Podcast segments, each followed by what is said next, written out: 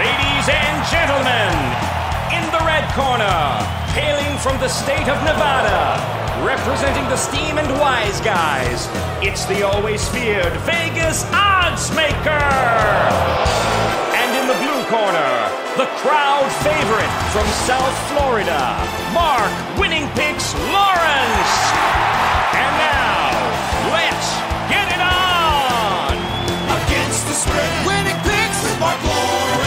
Hi, everybody. Welcome back once again. This is Mark Lawrence along with Victor King, Andy Iskoe, and Jim Feist as we go against the spread on this week number two in the National Football League, week number three in the NFL, if you can believe it, Victor.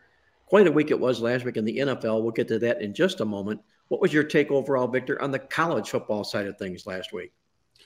Well, Mark, major upsets in college football, including uh, one down there uh, as far as the Crimson Tide goes uh, for us over the total betters. A very exciting outcome in the Texas and Alabama game. There was, of course, some upsets in the NFL as well. Um, overall, we're pleased. Our King Creole service came out of the first combined week with a nice documented six and one record that included two and one in college football totals plays. And we did sweep the board in the NFL over the weekend with a 4 0 record in our totals plays. Of course, with many more unders than overs. It was a big week last week. I know in the NFL for unders, was it the, was it the same way in college football? Do you know? Uh, I've got the numbers, Mark. Uh, since you do mention it, let me paste it up here and grab the specs, and we we might start seeing those unders pouring in in college football. You know, a lot of people were concerned right off the bat that these rule changes would result in anywhere from oh five to eight points less per game in college football.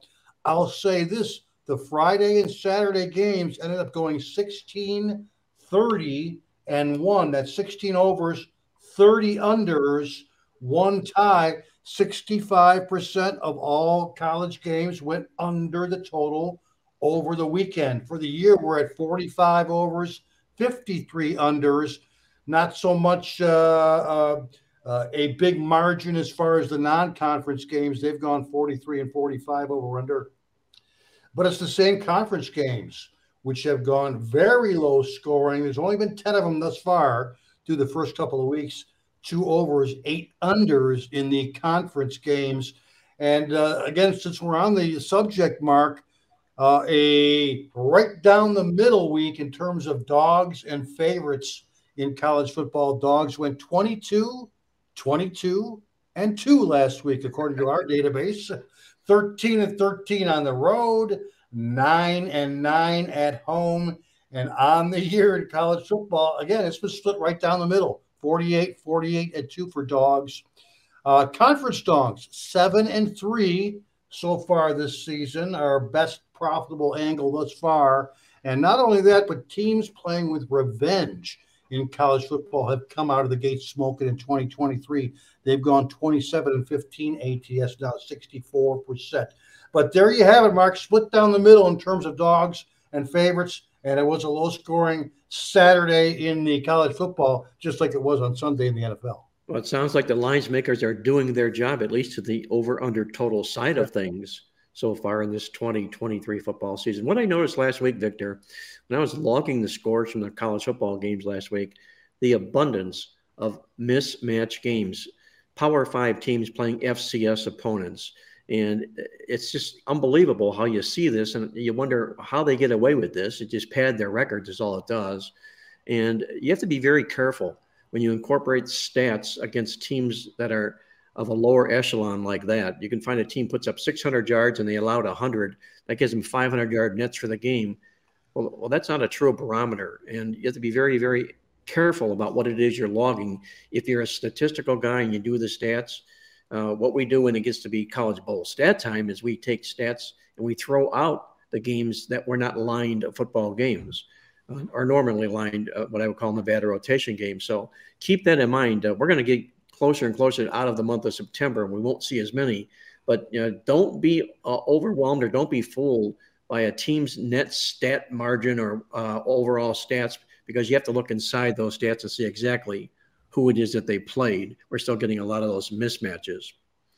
You're tuned in to Mark Lawrence Against the Spread, the nation's most popular sports handicapping talk show. I'm visiting with Victor King from King Creole Sports. And Victor, uh, what do you say? I'm going to put the word out to Andy Iskoe in Las Vegas. We'll see if he can join us now. We're going to do our college football game of the week, and we've got a beauty on tap this week. It really doesn't get a whole lot better than what we find in the Southeast Conference this week. I love Southeast Conference matchups early in the football season, especially when there's still some fresh revenge in the mind of the players and the teams are still formulating. We've got that when Florida takes on Tennessee in a big SEC showdown this Saturday. Victor, how do you see this game shaking out? Right down here in the Sunshine State, Saturday night, uh, nationally televised, ESPN TV, SEC Conference, 7 o'clock Eastern, Tennessee against Florida. Uh, the Vols opened up minus seven and a half on the road. It's come down about a point. The last time I looked, they were down to six and a half road favorites against Florida. That is their biggest margin on the road in this series of all time in terms of the over underline opened at 57 and a half there's been a little bit of action coming in on the over. It's gone up a full point to about 58 and a half as we record the podcast here on wednesday afternoon marks uh, tennessee we we know what they are. Number one offense in college football last year.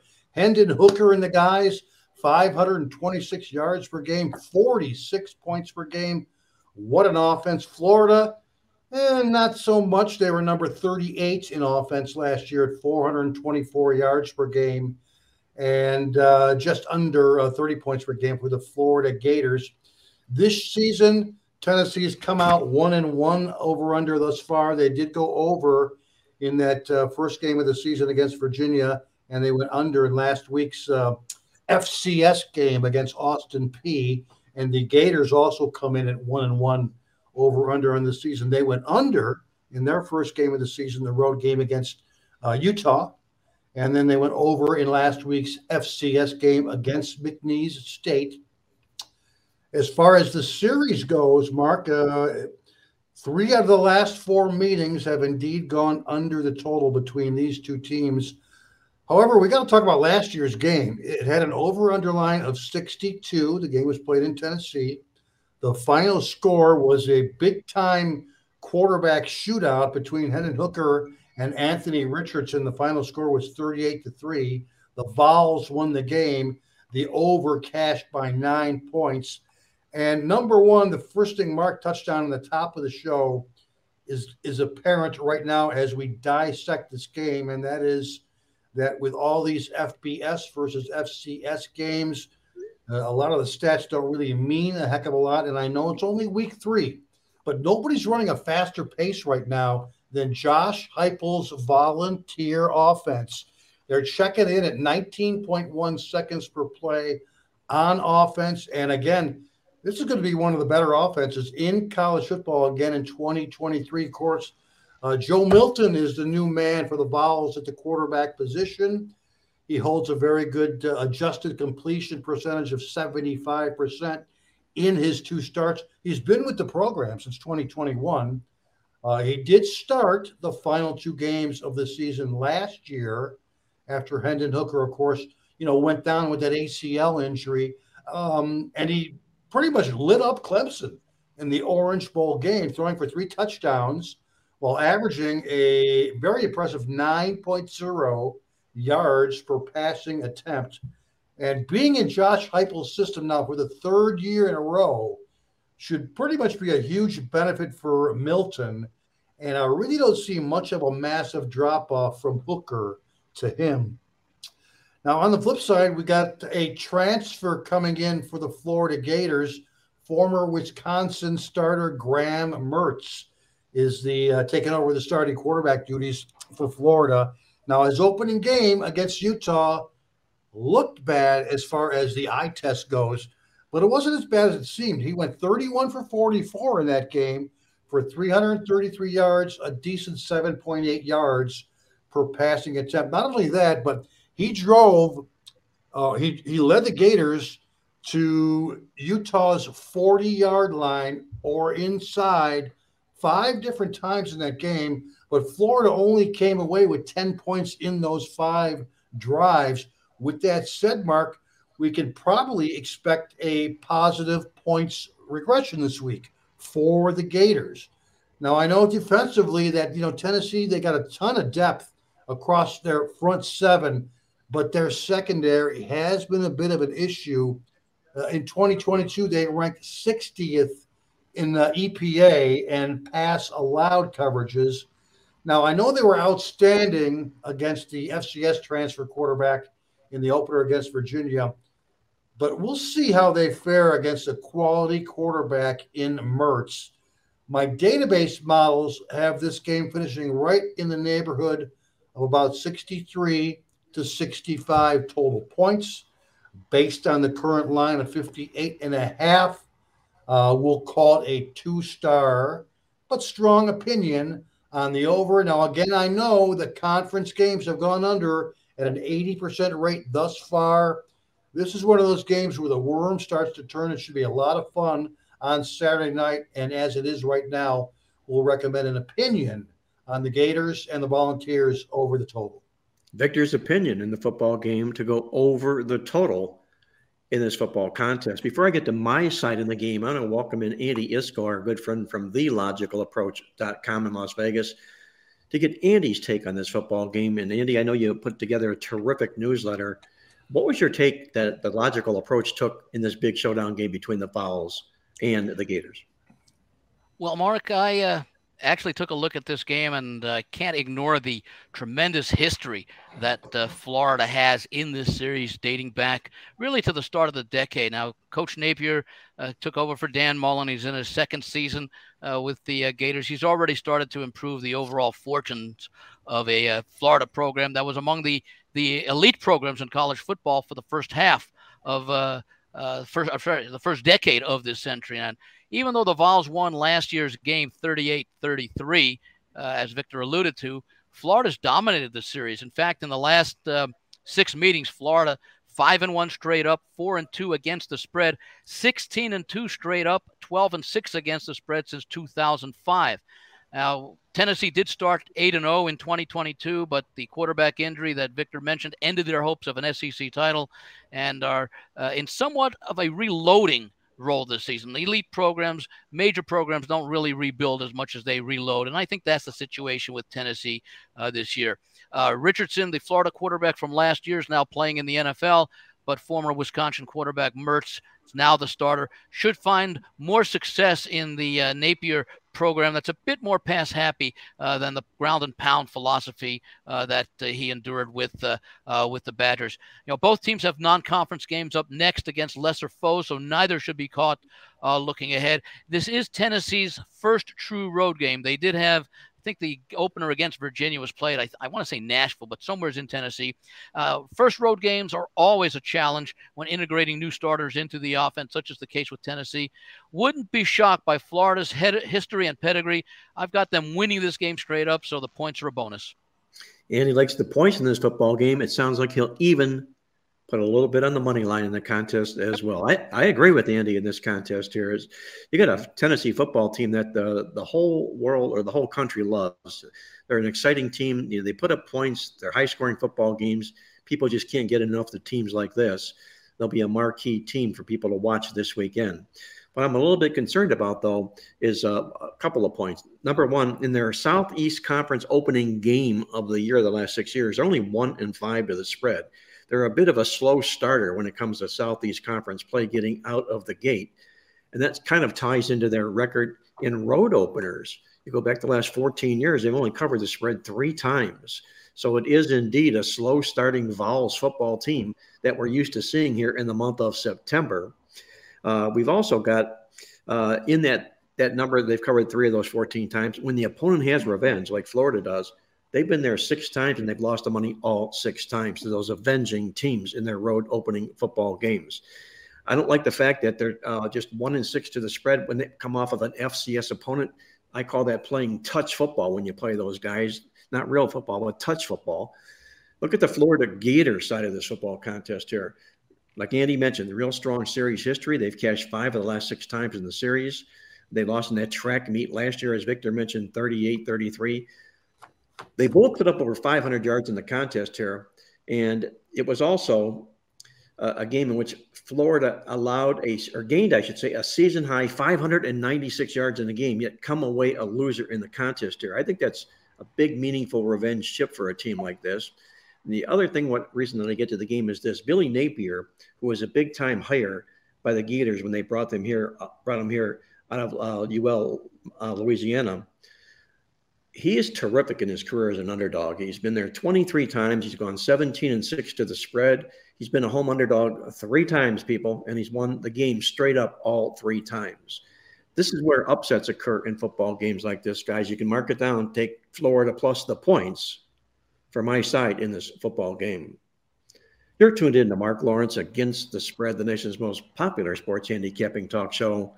We're visiting with Andy Iskoe from TheLogicalApproach.com in Las Vegas.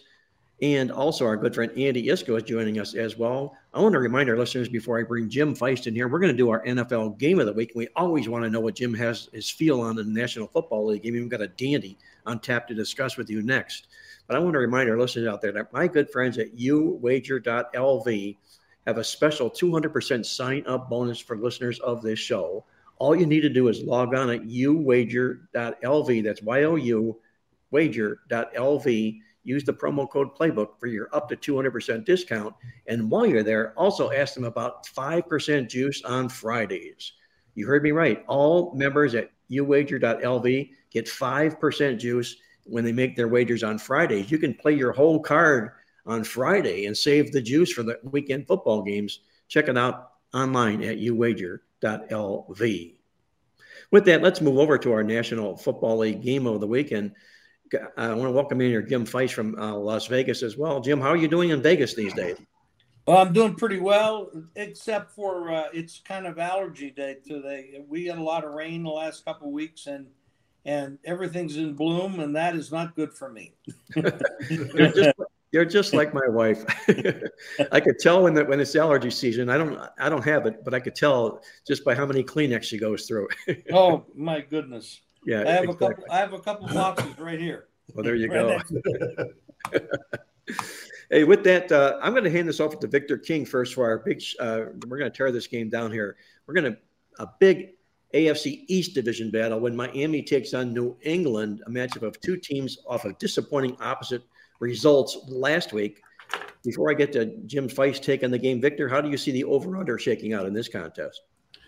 Well, first, Mark, uh, we're going to be getting to our, uh, you know, King Creole over/under segment a little later in the show. I encourage you to listen as we review NFL Week One from a totals perspective, and we take a preview of Week Two action as well. But you know, we kind of talked about it last week. If you're gonna be betting over unders in NFL Week One, bet more unders and overs. That's what happened. Only four of the 16 games went over the total.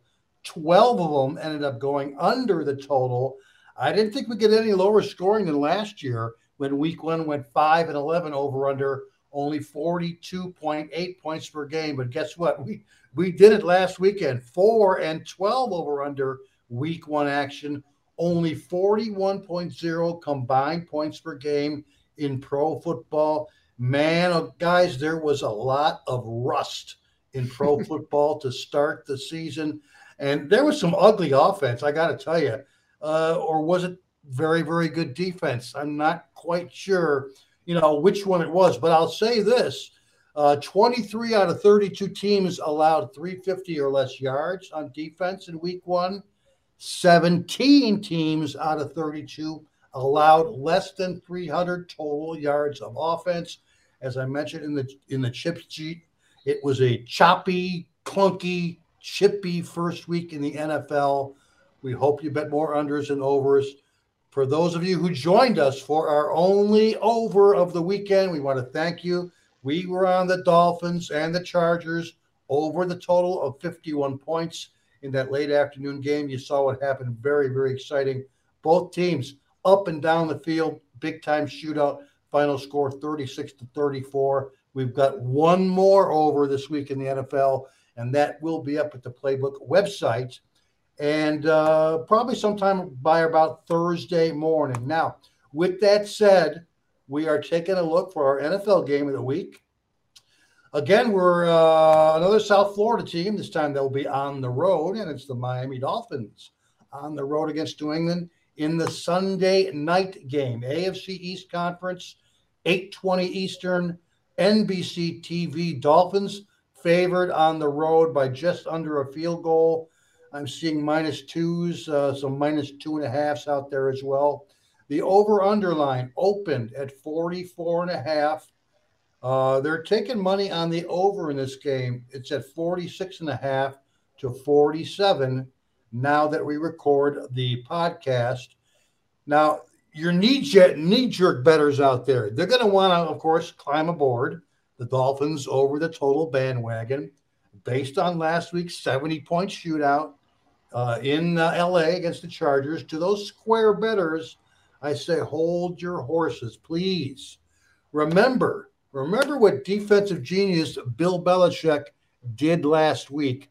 He completely shut down one of the best offenses in the NFL. We're talking about the mighty Philadelphia Eagles.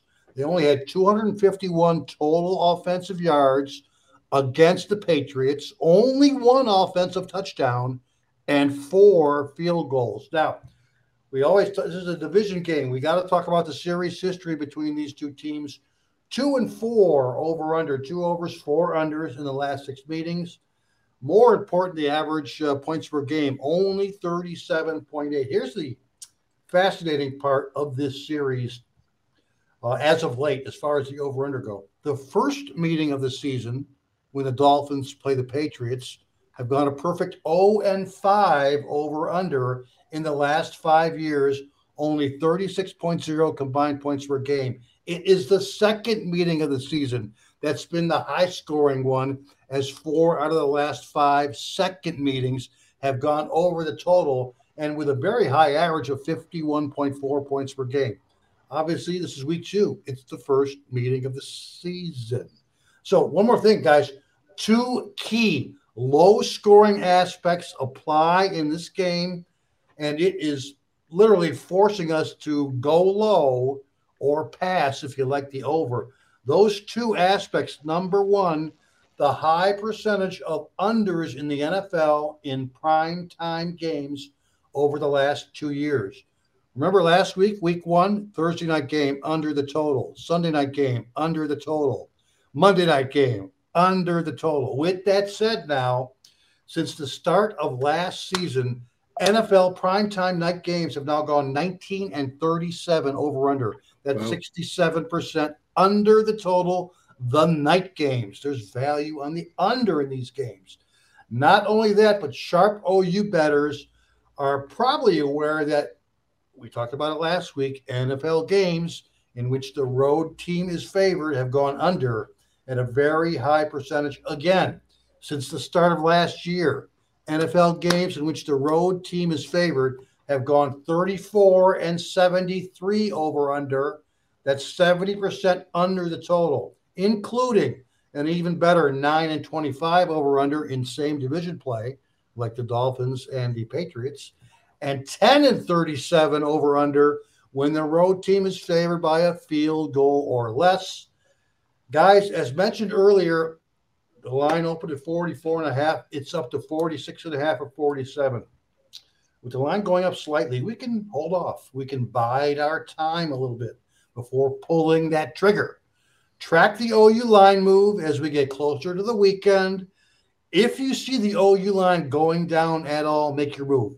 At a line of 46 and a half or higher, I would rate this as a normal three star King Creole play on the under. And there's a very good chance that we'll be using the under as one of our game day service plays as well value on the under, Dolphins Patriots under, uh, another Sunday night prime time low scoring outcome. Nice overview from Victor King on that big football game between Miami and New England this weekend. And Jim, before I bring you in for your, your perspective on this football game, I want to ask you this question here. Victor's doing a lot of what uh, I find to be quite successful when it comes to handicapping, and that's really returning to the mean. And you find a, a, game in the NFL that had as many points scored last week as the Dolphins did against the Chargers. Ends up being the, the one total that everybody wants to get to the next week. And like Victor says, you flip it around, you take the value, and you go under the total. Do you like that way of thinking, Jim? And congratulations, Victor. That was an excellent uh, recap of that, or shouldn't say recap, analysis of that game. I don't, I don't know how after anybody listening to that, how anybody could go out and bet this thing over do that unless they're just totally contrarian.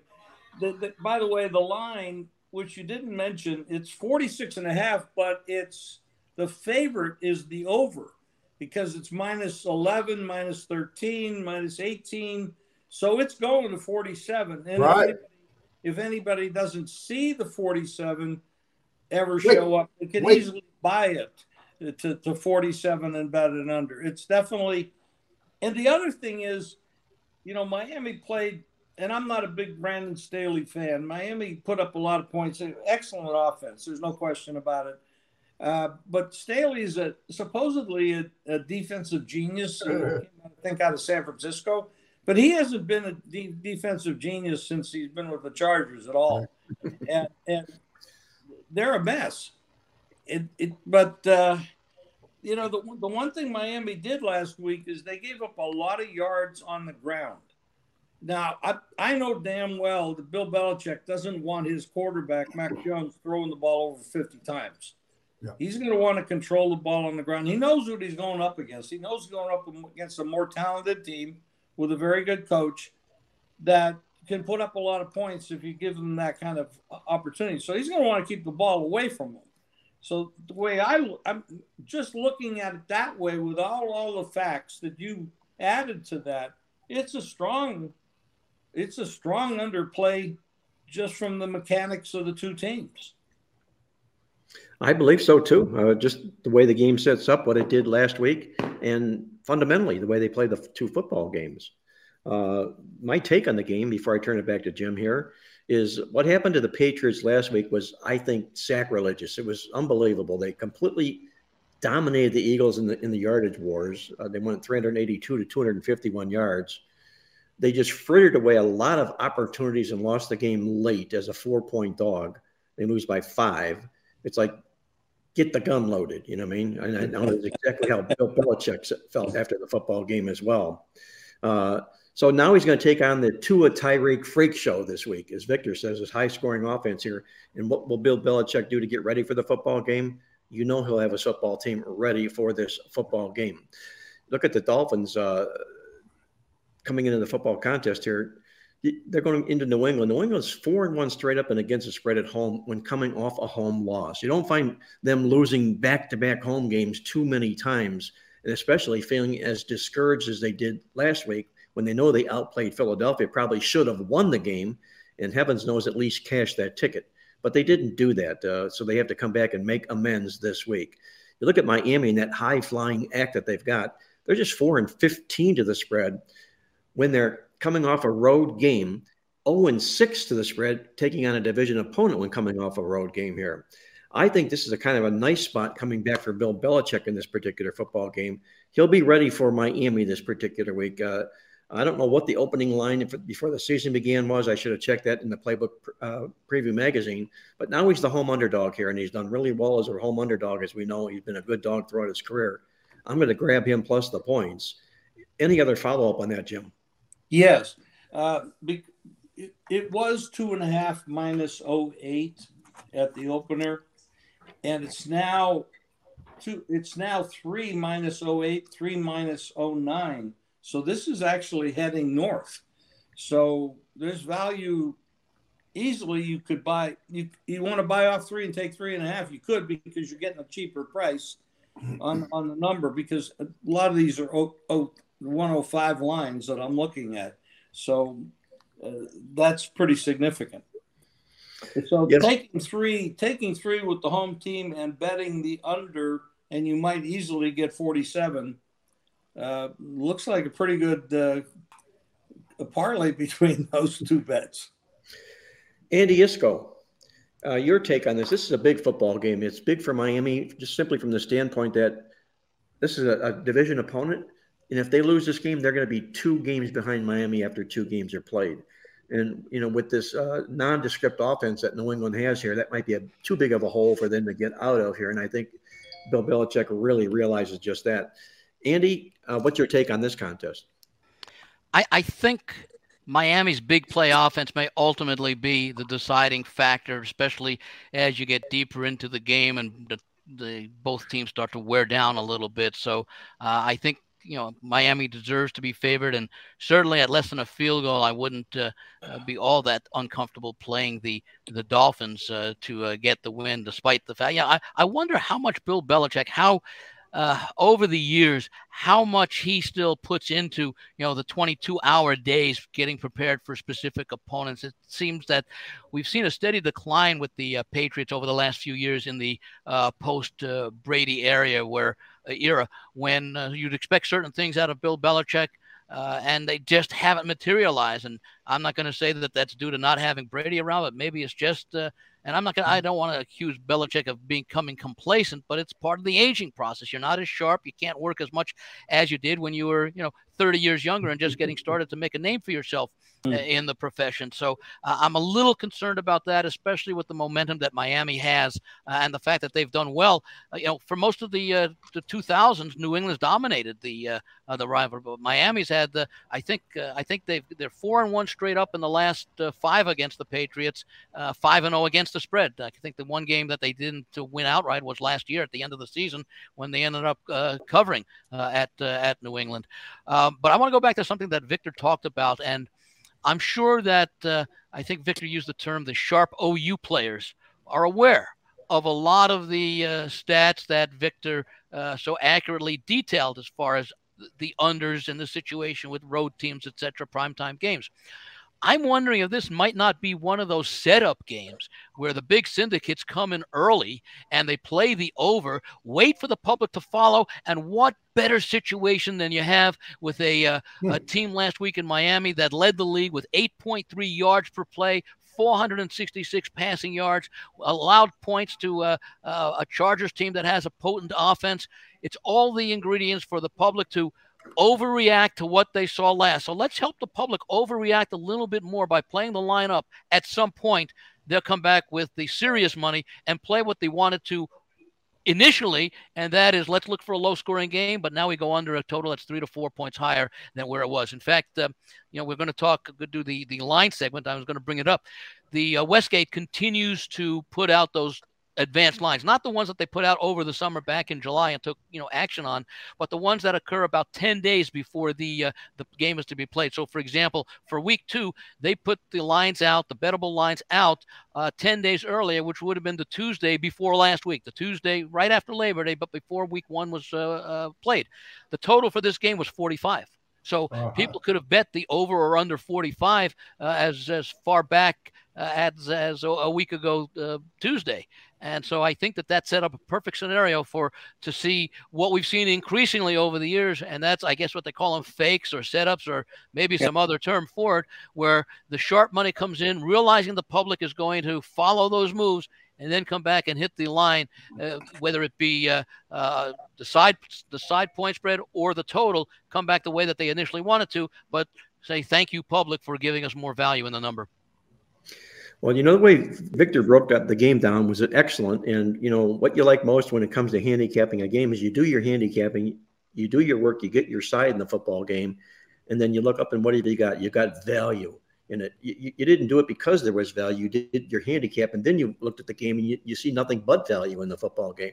That's where you want to be. That's a real nice feeling. So let's see if uh, if this doesn't all pan out for us this week with uh, this New England football game to go under I'll be taking the points in the football contest. And uh, I think I know where Jim Feist is going to go with this football game as well. Probably a little bit of both about what we talked about in those two sides, the Patriots and the under in the football contest. You, Andy, I'm going to uh, bring you in right now for what you pre-recorded for. Uh, you did the. You mentioned about the contest lines, and uh, Andy's doing a pre-record on these for our shows here. Uh, it's a condensed version of what the contest lines and the situations are all about. We're going to find out exactly uh, how many people were in this contest and exactly what happened after week one. So, if you would, Greg, you want to roll any segment for previewing the big contest lines in Las Vegas. Yes, Mark. And uh, here's some information. We finally have the results of what has been a record-setting year, certainly over at Circa as far as uh, the number of entries made. But I'll start first with a recap, as we have in the past, of the one college uh, and uh, NFL contest. That's the one, the ultimate challenge by the Golden Nugget, combines uh, college and pro football selections. Contestants uh, enter with a thousand dollar entry fee. They uh, select seven games a week, NFL sides, college sides from basically the entire board, whatever is up at the Golden Nugget at the time that the contest lines are released at uh, approximately 2 p.m. Pacific time on Wednesdays. Uh, this contest attracted 153 total entries, and uh, that uh, uh, is uh, roughly in the range of what they've had the past couple of years. The number of entrants that had a perfect week last week, picking 7 and 0, there weren't any. Seven of the entries, however, did go six and one, and 19 of the entries did go five and two. And uh, you can go to the uh, Golden Nugget Las Vegas website to see the selections uh, each uh, week when they are posted. Uh, I believe they're posted either late night Friday or early on Saturday. I'll look into that and see if I can get some more specific information about that. And uh, now we'll go on to the the two major contests. Actually, there are three sponsored by two of the major properties in Las Vegas. That's the longtime standing Westgate Super Contest, also the Super Contest Gold, uh, which is a $5,000 entry fee, winner take all, and the regular Super Contest, which is a $1,000 entry fee, and uh, uh, that pays 20 places, but there are a multitude of 11 in total in season contests, so uh, many opportunities to cash without having to have an outstanding 18 week season. Again, this is a contest, um, but they're identical the Super Contest and Super Contest Gold. Um, the uh, contestants select five plays per week, all NFL sides, no totals. Uh, this year, entries were down somewhat. They had about 1,600 last year in the regular Super Contest. They uh, dropped this year only 1,301 entries. So it's going to be a smaller prize pool that's divided up amongst the top 20 finishers that get paid in this contest. And as a matter of fact, uh, the uh, total uh, for the first place finisher, slightly over $206,000 for the contestant of the 1,301 entries, who ends up having the best record over the 90 selections that will be made over the 18 week NFL season. Uh, the structure that the Westgate has used this year, I believe they used it last year as well, is that the guaranteed part of the prize pool comes out for the uh, mini contest. They have two nine week contests, three six week contests, and six three week contests. That uh, works out to a little bit over $800,000 in guaranteed money. And the prize pool, which uh, with no rake this year, consists of $1,301,000.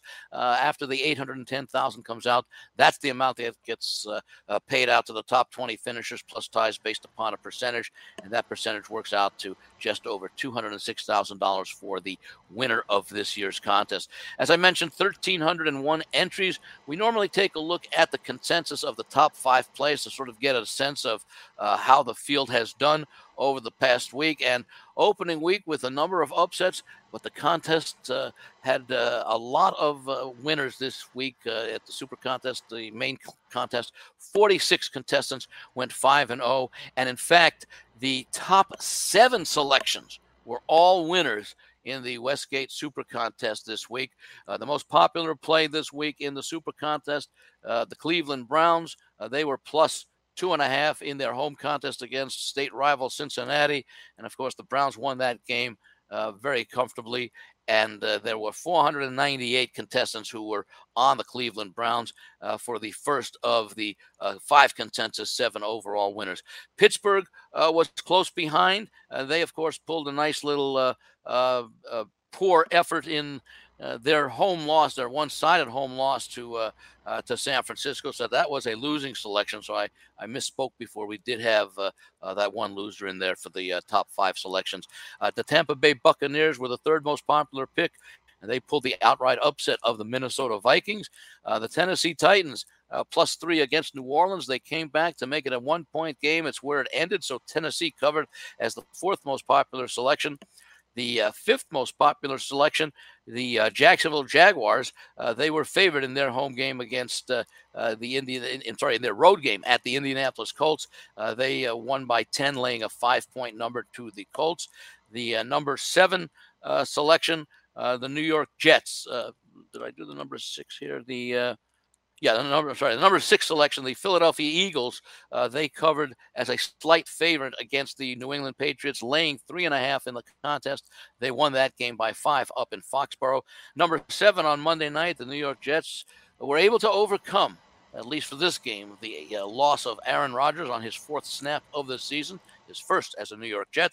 Uh, they were a, a, fashionable underdog against the Buffalo Bills, catching two and a half points. And of course, uh, uh, for most of the folks who watched that game, who stayed up late to see the punt return in overtime, uh, the Jets were an outright right winner. And then even after that, the next winner, the uh, Washington Commanders, uh, were the eighth most popular selection, and they failed to cover their seven point spread in their uh, 20 to 16 win over Arizona. So I did misspeak. The consensus was four and one, but of the top seven selections, six of them came through for the uh, Westgate. 46 people, again, a perfect 5 and 0 to open the season. Uh, did not uh, take a close look at the uh, gold contest, uh, contest this week. Only 92 contestants. That's a little bit more, I believe, than they had last year. I think they had 88 last year with a prize pool of 440,000 to the winner take all uh, uh, entry. Uh, this year, that's up to 460,000 with four additional entries. I'll have more on that contest uh, next week. Finally, we get to the grand, what is now the granddaddy of all the contests, and those are the two contests uh, sponsored by uh, the Circa uh, Hotel and Casino here in Las Vegas. The um, Circa Millions contest. This is the fifth season, and it has quickly overtaken the Super Contest as the most popular five pick contest uh, here in Nevada. Uh, they guaranteed a $6 million prize pool split up amongst quarterly contests and the full 18 week season contest. Uh, they uh, needed 6,000 entries to fully fund the guarantee portion of that contest. Last year, they also had a $6 million uh, guarantee. They uh, had about a million and a half, a million point four overlay in that contest as they only had about 4,600 entries. They did not reach the guarantee this season, but a late spurt of entries, 5,274 entries out of the 6,000 needed. Uh, so a $726,000 overlay for the uh, circa uh, millions contest. Uh, that's a record setting entry, again, about 20% more than they had in their record setting 2022 season. Uh, here, the, uh, the top selections were also very successful this week, although uh, they did have, uh, well, let me just, just go down. The um, most popular selection also, the Cleveland Browns, 1,963 of the 5,200 entrants were on the Cleveland Browns, and uh, that was a, a, winning selection. The uh, second most popular selection, uh, the Pittsburgh Steelers. They lost. They had almost as many, 1,944 entries. So the top two selections split. However, when you go down the uh, uh, the rest of the field, the number th- uh, three selection uh, was the um, Jacksonville Jaguars, laying that uh, number at uh, a little over 1,350 contestants on that one. That was a winning selection. The Atlanta Falcons, the number four most popular selection, with just over 1,150 uh, contestants or entries selecting that one. That was a winner. And then their second loser was also the Washington Commanders, uh, who had uh, a little bit over 1,100 selections, and they failed to cover in their win against the Arizona uh, Cardinals.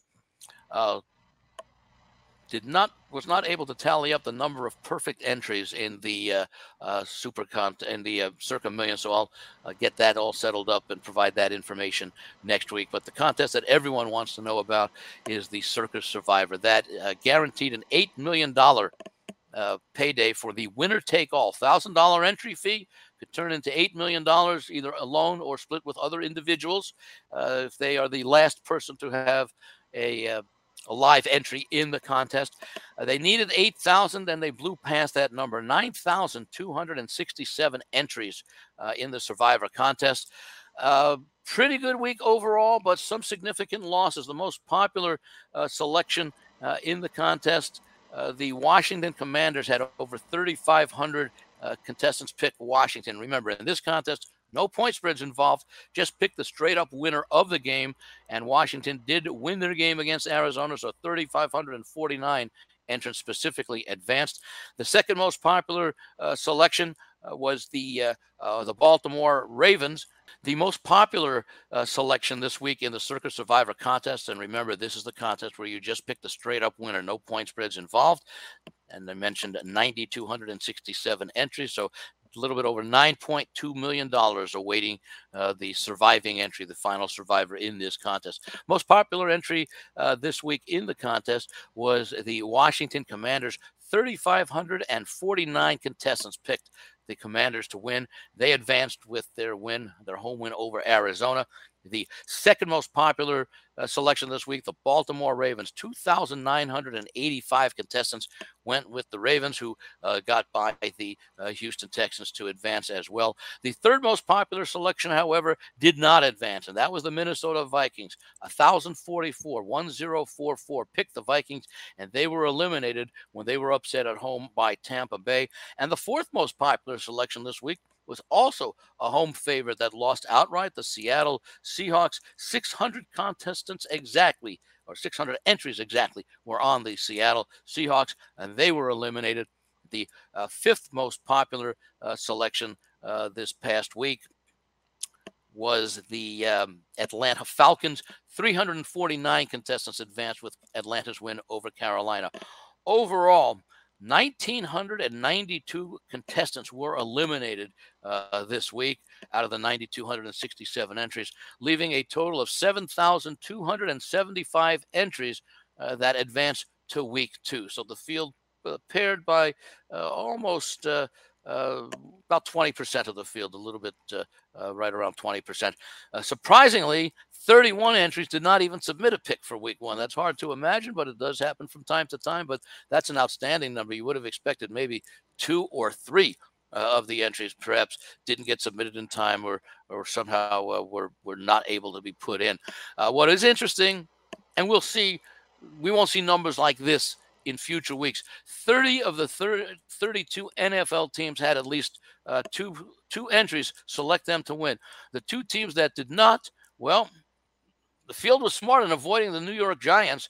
Nobody selected the New York Giants out of the 9,267 entries.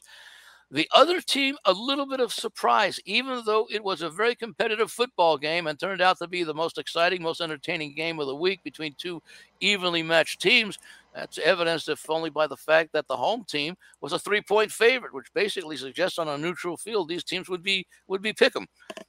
The Miami Dolphins, who came from behind late to beat the Los Angeles Chargers, two contestants, uh, or I'm sorry, no contestants had the Dolphins compared to uh, 740 uh, contestants who, uh, should be 30 contestants who went with the Chargers over the Dolphins. So, what was a competitively priced game, a competitively played game, Miami was one, was one of only two teams that did not have any support this week as far as uh, uh, winning straight up. I don't think we'll see Miami not receive any respect like they did this week uh, in future weeks. The Dolphins certainly appear to be one of the legitimate contenders in the NFL. And so, with that, I'll uh, send it back to Mark for uh, uh, the next part of our podcast. And uh, next week, we'll uh, have some more information on the contest, including some information on how the uh, listeners and uh, the viewers can view more detailed information on the contest that I cover each week. Great job once again by Andy Iskoe with a preview of what's going on in the major contests in Las Vegas each and every week. And Andy, as you do each and every week on the show, any major line moves that perhaps we should be concerned about in the NFL this week? Well, yes, Mark. And of course, week two often presents the greatest adjustment to the public. Even though we warn them not to overreact, they still do react. But the bookmakers also do a little bit of reaction in anticipation. So there were quite a number of moves this week, but I'll touch upon a few of the uh, more interesting moves. Now, of course, uh, uh, we saw uh, Detroit upset Kansas City on Thursday night. This week, they host the Seattle Seahawks, who uh, got blasted as nearly a touchdown home favorite against the Rams. Now, I mentioned the uh, earlier about the uh, the the 10 day advance lines at the Westgate. Well, last Tuesday, right after Labor Day, the Lions were a three point home favorite against uh, Seattle. And when the uh, uh, result of that game came in, uh, Detroit was moved up to a four-point favorite. Uh, since then, and after the uh, the Seattle loss, the line went up as high as six. And while we record this podcast, it's down a tick to five and a half the Lions from what was three just uh, 10 days prior to what will be the kickoff in uh, in that game. Uh, another move that is somewhat of a uh, not totally a surprise, but the the Buffalo Bills, the advanced line as they host the Raiders this week off of uh, Las Vegas's upset win at Denver, they were a nine and a half point home favorite. And after Sunday's action, they opened as a 10 point home favorite. And then after the uh, Monday night uh, uh, situation with uh, their game against the Jets, there was no reaction uh, for Buffalo. The game went back to nine and then back to 10 up to as high as where it is now, nine and a half. So it'll be interesting if you like uh, if you like the Raiders in this game. There should be some tens available. If you like uh, Buffalo, there should be some nines available. So uh, you can uh, go either way in uh, that one. Kansas City's uh, loss at to Detroit did really not affect uh, much of the line at all. The advanced line had Kansas City a two and a half point road favorite at Jacksonville uh, after the uh, weekend's actions, where Jacksonville won at Indianapolis, and of course on Thursday the Chiefs lost at home to Detroit. They did open the Chiefs up slightly lower at two point favorites. It's since gone up to as high as three and a half uh, with uh, Kansas City. That's an important crossing of the number three, uh, going up against a competitive Jacksonville team uh, that played them well in the playoffs last year. Uh, it'll be interesting on this game because you've got an improved Jacksonville team and the Chiefs looking to avoid their first 0-2 start under Andy Reid since 2014, which was Andy Reid's uh, second season as coach of the Chiefs, and they actually came back and ended up nine and seven, but didn't make the playoffs uh, that year. Uh, I will take a look at the uh, game between the 49ers and the Rams. The 49ers were six point uh, road favorites uh, in the uh, advanced line. Uh, after Sunday's action, I guess the Seattle Rams game was still going on, probably close around halftime when the Westgate put their lines out, open six and a half. And despite the fact that the Rams had that impressive victory, this line has been up to the 49ers an eight point road favorite against their division rival. Uh, the uh, other one of note, I mentioned the Miami uh, game with the total as far as 45 prior to uh, uh, the the movement that we saw early in the week. But I'll take a look at the game between Dallas and the uh, New York Jets. Uh, the advanced line had the Cowboys a three point favorite. If you recall, uh, much was expected of the Jets, not just Aaron Rodgers, but also uh, the defensive improvement and the personnel on this Jets team, which really, with Rodgers in there, had one of the more talented teams, although relatively inexperienced with the exception of, of Rodgers. After the Sunday night game, in which Dallas blew the uh, New York Giants out. That advanced line of, of three went up to three and a half, just a slight a bit of, uh, of movement. But then heading into Monday night, they take the game off the board while the uh, Jets and the Bills were playing, and Jim touched upon it. Uh, I think during one of our uh, uh, off offline conversations, they usually don't make a huge adjustment or nearly as much of an adjustment that they should. And even though he's a 39 year old quarterback, the absence of, of, of Aaron Rodgers due to the season ending uh, Achilles injury. When that line came up on Tuesday morning, Dallas was a nine point favorite, so up five and a half from where it had uh, been posted after the uh, uh, Giants game on Sunday night. Uh, we've seen this line actually go down a little bit to eight and a half and back up to nine. So it looks as though we're probably looking at not quite a double-digit favorite for a game that was uh, uh, that was basically a field goal game. So depending upon your point of view, if you think that maybe the lines makers in the past were correct in making only a slight adjustment rather than a huge adjustment that they made, I think trying to remember there's one other game I think it had to do with Brett Favre and the Packers one day where they did make this big an adjustment, but usually they don't. Uh, we'll find out if the lines makers were ahead of the curve or maybe what used to work for 20 years with the smaller adjustments may have been the way to work this year. Excellent insight from Andy Iskoe with the line moves that have taken place or will take place in the National Football League this season. And I want to remind our listeners out there that if you want to check out all of what's going on in the National Football League, Jim Feist does outstanding videos. He's done two or three previews this week. You can check out Jim's What Happened Last Week in the National Football League to get you ready this week. Check it out at playbooksports.com. You can go directly to Jim's page at pb.buzz forward slash JF. That's pb.buzz forward slash JF for all of Jim Feist's videos. And Jim, before I let you go, I know you had a comment. Uh, you wanted to say something about that Monday night football game and what it's likely to mean to the National Football League this season. Well, you know, just as a, I'm not a, necessarily a Rodgers fan, but I do respect the overwhelming talent that he had his whole career. But the Jets lost a lot when when he went down. I know they won the game, but that wasn't the issue for them going forward. I mean, all the all the everything. The city loved him. The Jet fans loved him the, the, people were saying this is a team that could go to the Super Bowl. Well, their defense is strong enough to me that they could go to the Super Bowl with an offense that that would would stick with it. But and with Rodgers, they might have had that. The problem is, and I like to draw this little analogy, and I hope I have the time to do this. When Brady left New England, he went to Tampa Bay with an offensive head coach and an offensive line that actually was pretty darn good. That was a good selection by him because he didn't want him to get all banged up. When Aaron Rodgers left Green Bay, he chose, he could have chose to go just about anywhere, but he, he chose to go to the Jets, a defensive head coach, which is difficult to work with sometimes, and an offensive line that was absolutely horrendous for the last decade. So now he gets in the game, he lasts four plays, and it's very unfortunate what happened to him and the Jets and the entire New York City and all the AFL and you know the AFC and the NFL overall because it changes everything. Now this team definitely is the number four team in their division.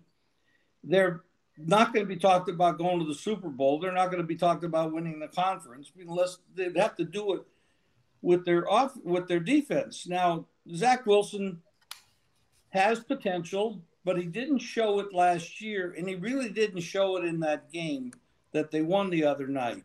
They managed the game. The defense and special teams won the game for them. He's going to have to really grow up fast. And Aaron Rodgers mentoring him really was helping him. And Aaron really took him under his under his wing to do that. So this is really a major issue uh, and shows what happens when you put too much stock in one player. 39 years old, bad offensive line, turns 40 in December. Really, should you be making that type of investment? And they did, and it didn't work out very well. Now, going forward, you look at this game. I mean, Dallas has a defense that might be the best in the whole league. And maybe you could say San Francisco. But Dallas is right there, one or two best defenses in the league. Now they're going to go up against an offensive line that is absolutely horrendous, against a young quarterback who has not really shined in the two years he's been there. And the line reflects it. I expect this line to go over 10 before it closes. And I think rightfully so. And when you look at the total, this is very interesting. And you talk about totals, Victor knows how to how to answer this better than anybody. The total goes from 45 to 38, 38 and a half right now, and the line is going up. So obviously, there's a bet out there, and the, the team bet would be the Jets under their total. Right, the Jets under their team total. That is correct. It's, it's interesting you you uh, mentioned that game, guys, because you know in this uh, weekly playbook sponsored a Wise Guy contest contestants get their lines sometime on Monday, and they have to submit their plays then. I believe it's by uh, Tuesday at six o'clock Eastern time, but still we're utilizing Monday's lines. Static and, line stays the same, right? Right, right. Now the Monday line that I got in the game for the Packers and I'm sorry for the Jets and the Cowboys was 45 and a half. Obviously, the lines came out before any of the Monday night games were even played. So, Jim, based on a line of 45 and a half, I used the under in the Jets Cowboys game as my two star wise guy best bet of the week. And why not? It's down to 39 now. You just got six free points of line value. It's unfortunate that it occurred on a Monday night game, but uh, hey, that's my wise guy two star play of the week. Under 45 and a half in a game that's now down to 39. Wow, these free picks are just pouring out everywhere, guys. wow, that's terrific stuff. Uh, before I hand it over to Victor, and he's going to do, uh, he did a little uh, bit of a report on the National Football League uh, week one review and a week two preview. Victor's going to talk about. Jim, I want to thank you once again for all your insight on the show this week. I'm going to wish you nothing but the best of luck this week, and we'll look forward to doing it again next week here on Mark. Thank Lawrence. you, guys. I appreciate being on. Thank you. Thank you. That was Jim Feist joining us from Las Vegas, a living legend in Las Vegas. We love having him on the show with us every week this football season. And with that, Greg, if you would, that review preview from Victor, if you will. Hi again, everybody. It is Victor King, uh, the over under guy at Playbook. Of course, our website, playbooksports.com. And I'm also the creator and the author of the Playbook Totals Tip Sheet newsletter.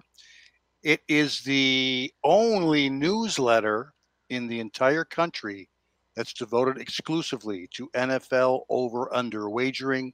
We help you get a handle on the totals plays in the NFL.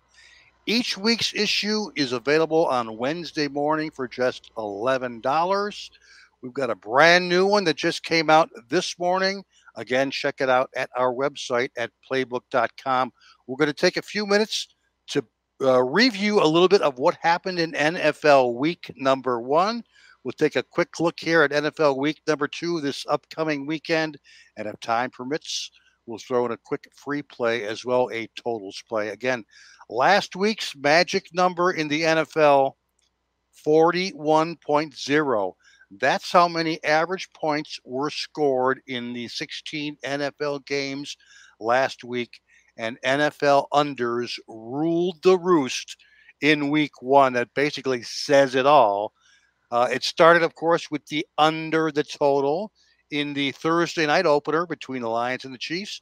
And it concluded with low scoring outcomes in the primetime games, the Sunday nighter and the Monday nighter as well when the smoke cleared last week, 75% of all games ended up going under the total. It was the lowest scoring week one output in the last six years. And if you read last week's tip sheet, we anticipated this as well. So it is the defenses that are certainly ahead of the curve here as we start the 2023 season. Last week, an amazing 23 out of 32 teams allowed less than 350 or less yards on defense. And 17 out of 32 teams allowed less than 300 total yards on defense. Defense is ruled. It was a pretty choppy, clunky opening week.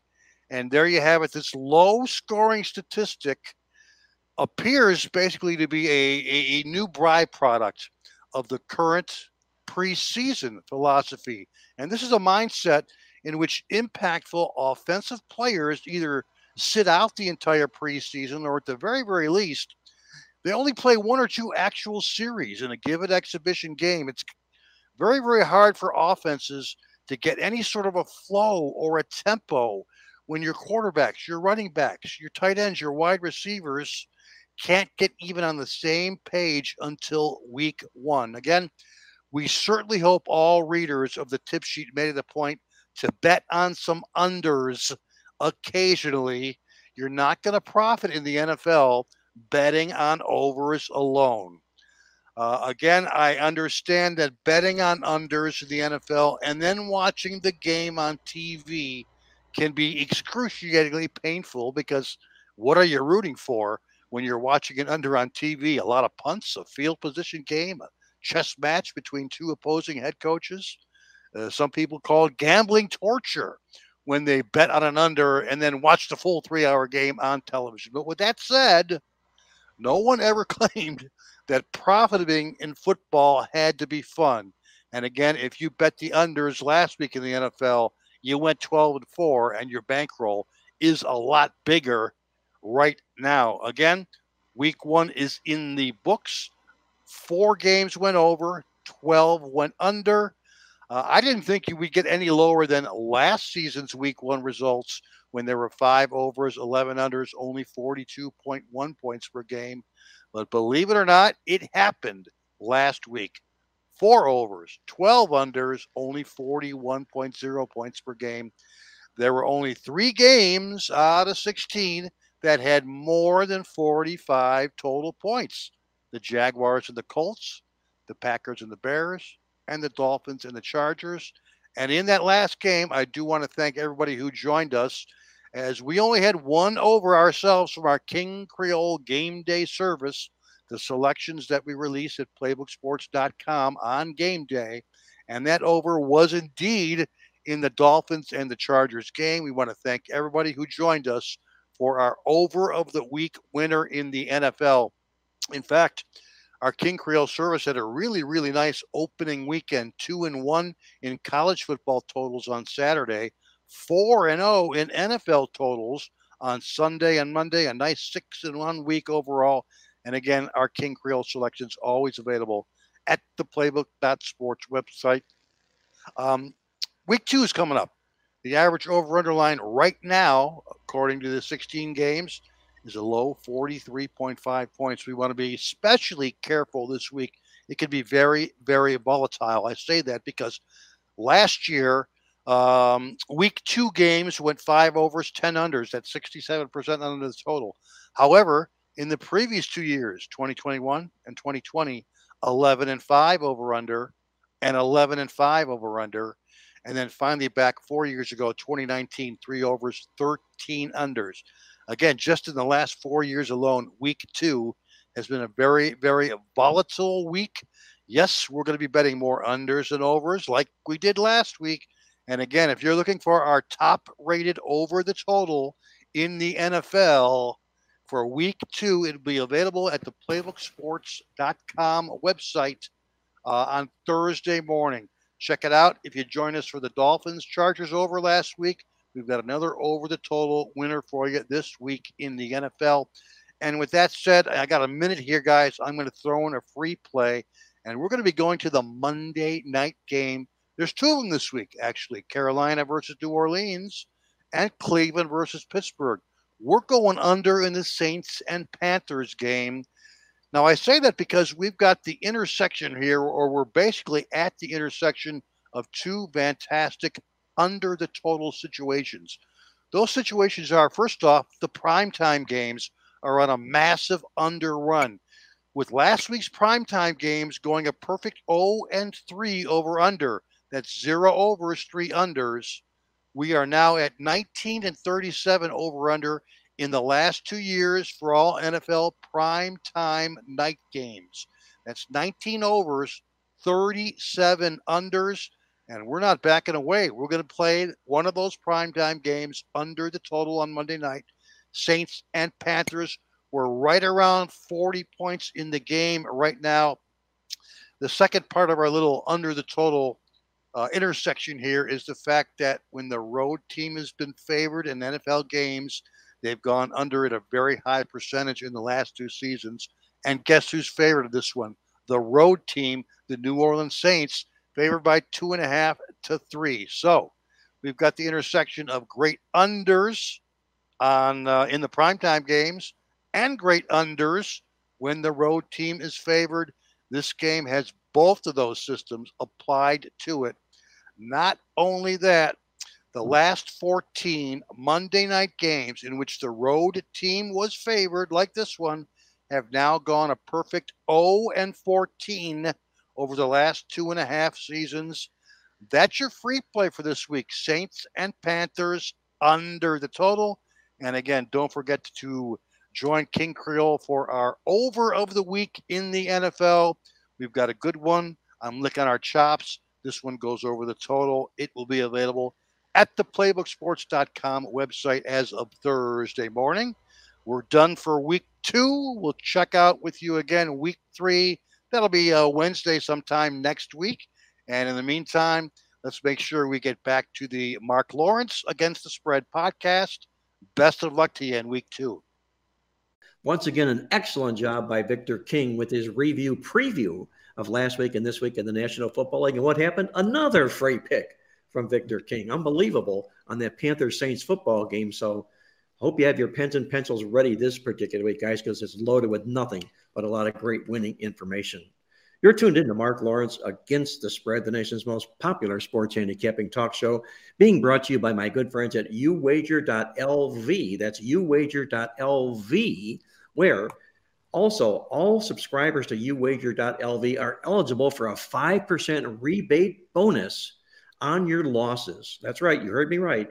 5% rebate, up to 5% rebate on your losses. You can check that out along with their 5% juice on Fridays, all online at uwager.lv. With that, let's move over to my awesome angle of the week on the show this week. I got a beauty on tap this week, and I love the way it's made up here. I call it Not So Fast, My Friend. Little bit of a Lee Corso thing here, but uh, nonetheless, what we're going to do is to play against any 2 0 college football road favorite who opened the season with point spread wins in both of their football games. Now they're in game three and they're taking on a winless opponent. So it looks like, for all intents and purposes, you got a team that's on a major roll here against a team that's struggling right out of the gate. And what do you got here? Lots of value, guys. It's also regression to the mean time in football games like this. You go back in my database here, there's only been 10 occurrences, if you will, in situations like this, but nine of those tickets have cashed by playing against those teams. We've got one such guy on tap this week. I'm going to say against Liberty, not so fast, my friend. They're the guy that's opened up 2 0 Suats. They're playing winless Buffalo we'll make our play in the Buffalo Bulls for awesome angle play on the football show this week. And now, with that, Victor, it's time to turn over to you. Uh, I don't know what your team total is. Is it going to be a team total that you're going to share with our listeners out there? We need another free one, Victor, if you will. Well, what I'm going to do, Mark, is I'm going to go into the tip sheet here, and I'm just going to add a little bit of more fuel to the fire in regards to this game that we just talked about in that segment, and that's the Saints and the Panthers game under the total. Obviously, we mentioned the low scoring tendencies in the primetime games. Obviously, we mentioned the, the low scoring tendencies when the road team is favored, and the Saints currently are favored in that particular game. Not only that, but hey, let's take a look at this uh, uh, Saints Panthers series.